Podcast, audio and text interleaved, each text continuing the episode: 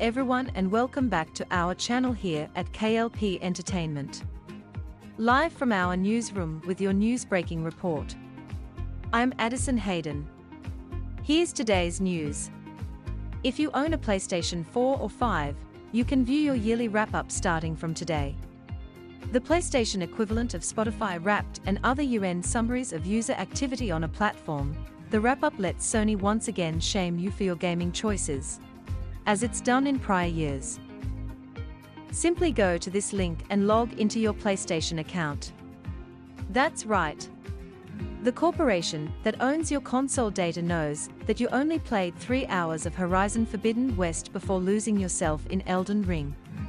You can check stats such as the individual number of hours played on each game, the percentage of that as a part of your total playtime, earn trophies, and the number of PS Plus games that you downloaded, if you're one of the 45 million subscribers to Sony's premium gaming service.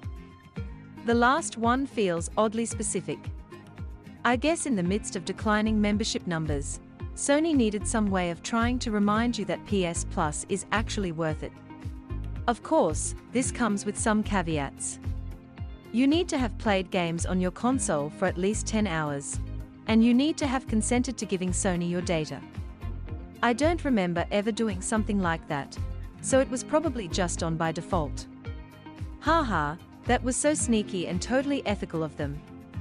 At least I get to see how much I really got out of my console. The answer, not much, I'm mostly gaming on my PC or my Switch. If you've ever played any PlayStation exclusives, you'll also be able to view community-wide stats, such as the number of Thunderjaws slaughtered in Horizon Forbidden West, or the miles driven in Gran Turismo 7, or the axes thrown in God of War Ragnarok. You'll be able to view your stats until January 13th, and the wrap-up will continuously update until the end of the year.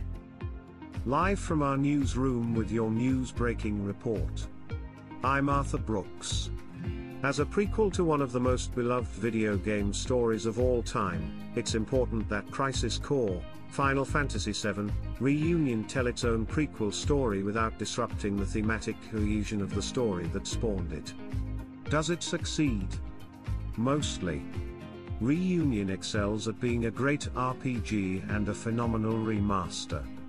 Yet its story decisions, much as they did when the game originally launched on the PSP, stomp on Final Fantasy VII's plot far too often and attempt to fill it with shenanigans that distract from many of 7's themes and central characters. Crisis Core selfishly indulges in its own contributions to 7's mythos by failing to learn from what made the original Final Fantasy VII so impactful and beautifully tragic in 1997. Yet, it's a game you shouldn't miss out on because for all of its late stage missteps, many of its characters are still hard not to love, and they come packaged in an exciting and very pretty RPG. Crisis Core returns to us as Reunion, a remaster of a PSP game that first launched in 2007 as a prequel to 1997's Final Fantasy VII, a generation-defining titan of a JRPG. Having never received a digital release on the PlayStation Store, the PSP exclusive UMD discs Crisis Core shipped on have been the sole keepers of a very important chapter of the game's larger saga today. Crisis Core emerges from its slumber and wakes up in a very different world. In the 15 years since the game first released, we've seen a full reimagining of Final Fantasy VII's opening chapter with Remake. As a narrative, the 2020 version of 7 brought us more expanded, and questionable, story beats. As a video game it delivered a remarkable form of command-based, real-time combat. With Reunion, Crisis Core no longer exists, solely alongside the original Final Fantasy VII. It can now stand on its own as a lovely JRPG that might even balance out Remake's unique twists and turns, at the cost of perhaps disrupting the themes in 1997's original Final Fantasy VII. Before discussing any element of Reunion individually, I want to stress how stellar it is as a remaster. Compared to similar remasters like Final Fantasy Type 0 HD, also a PSP originated game, or even remasters of X, 12, and 8, Reunion plants its flag in the ground as a new standard for remasters of Final Fantasy games, if not games in general. Reunion often looks so good that you'd be forgiven if you thought you were playing a modern AAA title from time to time, and it runs flawlessly on PC, something we can't always take for granted with Final Fantasy games. Reunion doesn't surpass Final Fantasy VII Remake in visual quality, but it certainly comes close to matching it many times. Add to that the brand new menu and UI elements that take their beats from Remake's theming, and a gentle, liberated twist of Crisis Core's combat system, and it makes creative director Tetsuya Nomura's classification of Reunion as being closer to a remaster than a remake seem a little unfair to Reunion. Preserving all of Crisis Core's main story beats, unlike Remake did with FF7, is largely what prevents this from being a complete remake. And honestly, I kinda wish they would have revised this story. But before we dive into that, let's address what many might be most concerned about, as Crisis Core was originally designed to be played on the go and featured a somewhat experimental combat system, how does it fare now as a full console game? While I think Reunion might still be best experienced on a portable, like the Switch or Steam Deck, it works just as well on a big screen as a more theatrical presentation. The quick side missions, limited size of battle environments, and some level layouts clearly reveal that this was designed with a smaller scope in mind and thus as a more natural fit for a tiny, portable experience. Yet these hardly make you feel like you're playing something wildly out of time and place. The main story is a roughly 18 hour experience, which you should definitely not cram into a weekend, ask me how I know. Crisis Core follows the story of Zack Fair. If you haven't played through the original Final Fantasy VII and think Zack looks like Cloud with black hair, you wouldn't be wrong. Without giving too much away, it's important to know that Zack plays a critical role in the events that lead up to Final Fantasy VII. In Crisis Core, Reunion you'll guide Zack through a winding narrative focused around genetically enhanced super soldiers and various disasters that unfold. There's a main story to follow, and many side missions you can jump into for quick battles and focused grinding sessions. The heart of the game is in its main quest, which leads right up to the opening of the original Final Fantasy VII, or perhaps remake, depending on how you view certain artistic changes to Crisis Core. The side missions, accessible at nearly every save point, are mostly just quick sprints through environments to fight a handful of battles, though some later ones have longer, more challenging encounters. They do tie into the narrative, but only in the brief explainer text visible in the mission selection menu. But, don't dismiss them. They let you isolate your grinding while serving as a bite-sized way to check in and check out of the game. I would have preferred to keep all the grinding in these side missions, but alas, Reunion suffers from far too frequent random encounters during the narrative levels. Like Final Fantasy VII, Reunion uses materia, magical earth orbs that grant the use of magic spells as well as elevated combat abilities, utilities, and stat boosts. You can choose which materia you slot into Zack, and those magical orbs can also be leveled up, and even fused together to create new materia. Want a thunder spell? Equip thunder materia, and you can now cast it by holding down a command button, and hitting the face button you've assigned it to. You can basically design your own control layout, with 5 different sets of materia and button commands available for different builds of your design.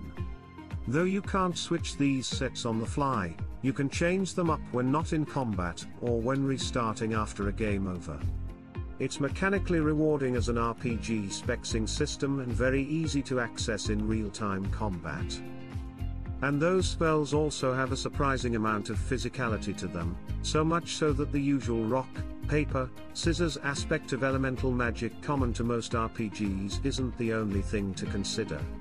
Take Blizzard for example, an ice-based spell attack. When cast, it forms a large ice crystal above an enemy's head and drops it on them for damage. If you cast this and an enemy moves, they basically dodge your spell attack. This means that you can't just spam buttons, you need to anticipate and study enemy movement. Another example is Thunder, which gives Zack a Star Wars Y Force lightning-like attack that only has a range of a few feet. You can easily cast this to no effect if an enemy isn't within range. This has the benefit of making combat dynamic and somewhat unpredictable. It's not quite as lively and fluid as Remake's combat, but it certainly feels more thrilling and reactive than even the original PSP version did, though much of that is due to improved character models and animations. Dodging and blocking also plays a pretty significant role. However, sometimes those spinning slots in the upper corner of the screen will give you random boosts that mean you don't need to block as often. That brings us to the DMW, or Digital Mind Wave. In my estimation, Crisis Core's unique slot-based combat system is a little less arduous and distracting than it was in the PSP original. Gone is the original release's modulating phase that stopped combat. The digital mind wave remains, however, with its randomized, slot machine style chance for you to get bonuses like HP boosts or temporary invincibility. This adds another level of unpredictability to the combat that doesn't just shower you with gifts, but asks you to make the most out of what it gives you. DMW gave you unlimited MP.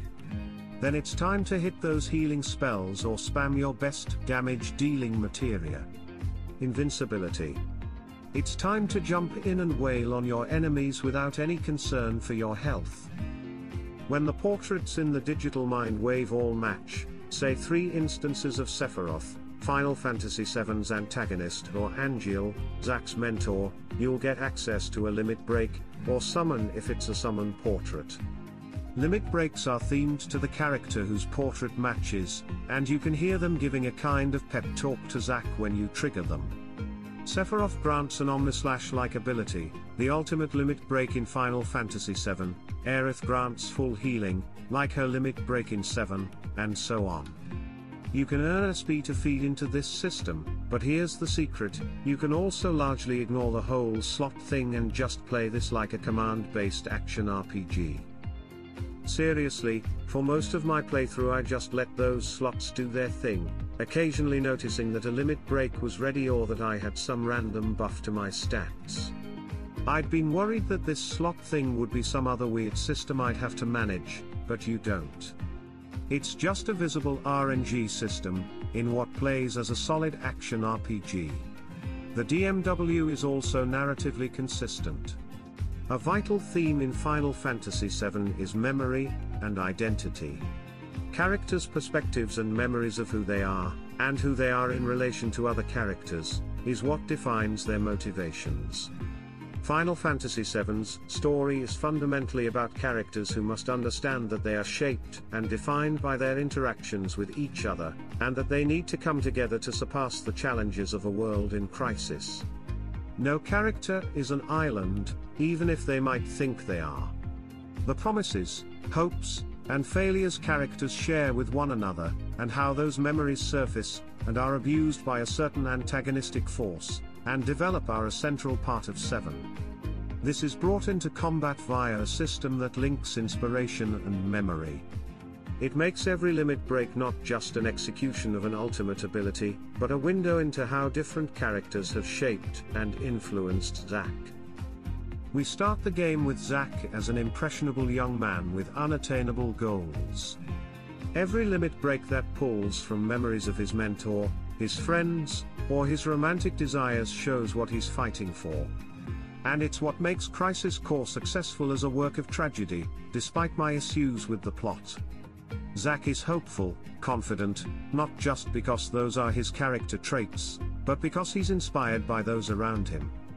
That's why he's a hero, defined by those who've made him into one and those who look to him as one. It's not because he's your main character with the big sword, but because he never, not once, fails to think about the people in his life. And it's what dramatically differentiates him from the protagonist of 7, Cloud Strife. The importance of being connected to others is what Cloud must learn in 7. But unfortunately, Crisis Core's narrative intrudes a bit too much on 7. For all of its strengths, Crisis Core is ultimately too obsessed with itself to serve as a perfect prequel. The game's core narrative is an excellent half or three quarters of a story. The final plot arc, however, fails to recognize that 7 is its own story with its own characters. Crisis Core's depiction of Seven's characters, and its refusal to stop shoving new characters into existing narratives, makes for a disappointing conclusion. Unfortunately, Crisis Core, much as it did in 2007, seems to be more interested in retconning 7 than it is in contributing to the original, much-loved story. This is particularly notable in the Nibelheim chapter, which begins very much like a sequence set in the same location in Final Fantasy VII. The undying villain of the game, Genesis, who continues to repeat the same lines in almost every scene he's in, appears, out of nowhere, in the reactor that houses FF7 Menace Jenova, to continue to repeat the same lines over and over again. If we're keeping score, this is the third time that this particular scene is re-explained for the player, once in Final Fantasy VII through the false memories of Cloud. Again when Cloud is finally ready to understand that Zack was actually in his place during these scenes. Now Crisis Core wants to add that not only was Zack there, but Genesis, who's not an antagonist in 7, is also there. It denies 7 the authority to tell the story and is an unneeded revision. Genesis is an okay antagonist for half of Crisis Core, but he's not a suitable antagonist for 7, which is what Crisis Core implies by inserting him into 7's own scenes. Sadly, the end result of Crisis Core is an overcomplication of the story established in Final Fantasy VII, filled with various details that just amount to more history lessons and homework to be able to make sense of everything. Its undying antagonists and plot points that refuse to be resolved, Genesis's fate is uncertain in the end, weaken the role of death. When we consider that so much of what made Final Fantasy VII impactful was the irreversible death of an important character, it's hard to walk away from Crisis Core with the impression that anything is meaningful or at risk of loss in this world. That will do it for our game review of the game. Please let me know what you think. Is this a game you might pick up? This was your news breaking live from our newsroom at KLP Entertainment headquarters. I'm Arthur Brooks reporting live.